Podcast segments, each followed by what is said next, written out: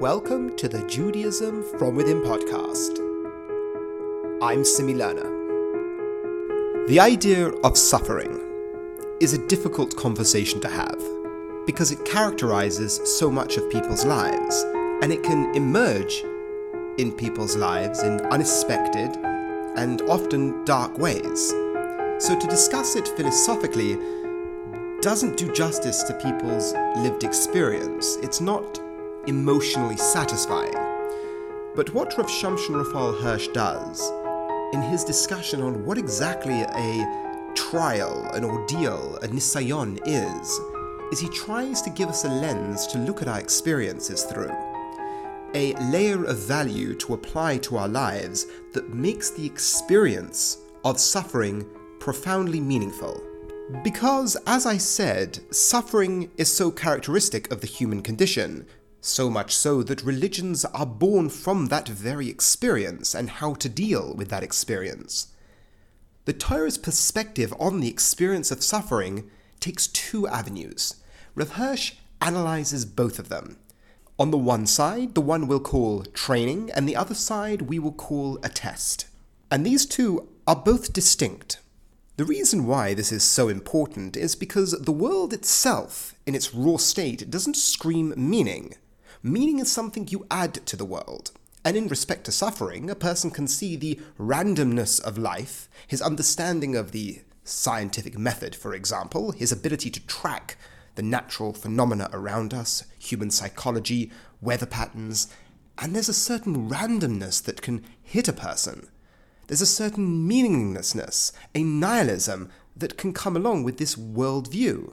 As it's often put by critics of religion, the universe doesn't owe you anything. The universe doesn't owe you an explanation, it doesn't owe you meaning. You are born, you suffer, you die. That is a narrative that people hold on to. But this isn't the narrative of the Torah. This isn't the narrative Rav Hirsch offers us. Rav Hirsch says the experience of being alive has a layer of value laid on top of it. The experience of pain or of suffering or of trials isn't a vindictive God punishing you, but there is a purpose to it. There is a purpose that exhibits growth on the individual through two distinct respects. But before we go on to those two examples, or those two explanations, which really do cover the entirety of the human condition by way of suffering. That really is the beauty of Rav Hirsch's explanation. It leaves no room for a gap of, but what about this? But perhaps I'll give a metaphor for explaining the contrast to the view we are going to take, and I'm going to use a secular example to really bring out a layer of value that you could choose to put onto the world. And once again, it's a choice. The world doesn't exhibit the meaning per se, you choose the story to put on it. It's a profound way that an individual's free will plays a part in how he looks at the world. There's an ancient Greek myth called the myth of Sisyphus. Cutting a long story short, he is punished by Zeus with a very unique punishment. A unique punishment that people find very existentially terrifying. His job is basically for the rest of eternity to roll a rock up a hill. And then it rolls down again. And he has to do it again. And again. And it just rolls down and he pushes it up. Now, there are some very horrific punishments in Greek myth. The reason why this one strikes a chord in our emotional makeup is because it's so lacking meaning. It's suffering, but with no purpose. It's just suffering. This is a myth that people can appeal to their lives. They can use this layer of value on their lives of the experience of suffering in this world. Just like Sisyphus, you're just pushing the rock up the hill. But now let us take the perspective of the Jewish people's Messiah. What is the lens that we look at suffering with? And Rav Hirsch says they fall into one of two categories. If a person is suffering or a person is going through difficulty, and they reflect and they see there is areas in their lives that they can grow, God is training them. Like the Jewish people in the desert is a perfect metaphor for this from Rav standpoint. That first journey in the desert, the Jewish people were lacking, and God put them through an experience of training. Each stage of that journey exhibited a different training course, a course of training in trust, a course of training in a relationship with God, be it the Mon, be it the attack from Amalek. It was training the Jewish people to become a certain type of people, a people that they weren't. And that training drew out from them, put them in situations that forced them to become better people, to become more experienced, to become a people that would be worthy of this mission. We have that in the microcosm of our own personal lives. Life is a desert. The beauty about the metaphor of desert is that the desert has suffering. But like the desert of our forefathers, the desert of life comes with training. When we are lacking, God puts us through. God takes things away that force us to reflect, force us to recognize we are to become something, not just have things. We are to become a certain type of person. And are we living up to those values? That is the lens of training. We are put through training to become something better, to draw out that latent nobility within us. That is what comes about through training. We call God our Father in heaven. That metaphor isn't accidental. A father loves, but a father also withholds. A father also takes away. A loving father will do that to allow the child to grow.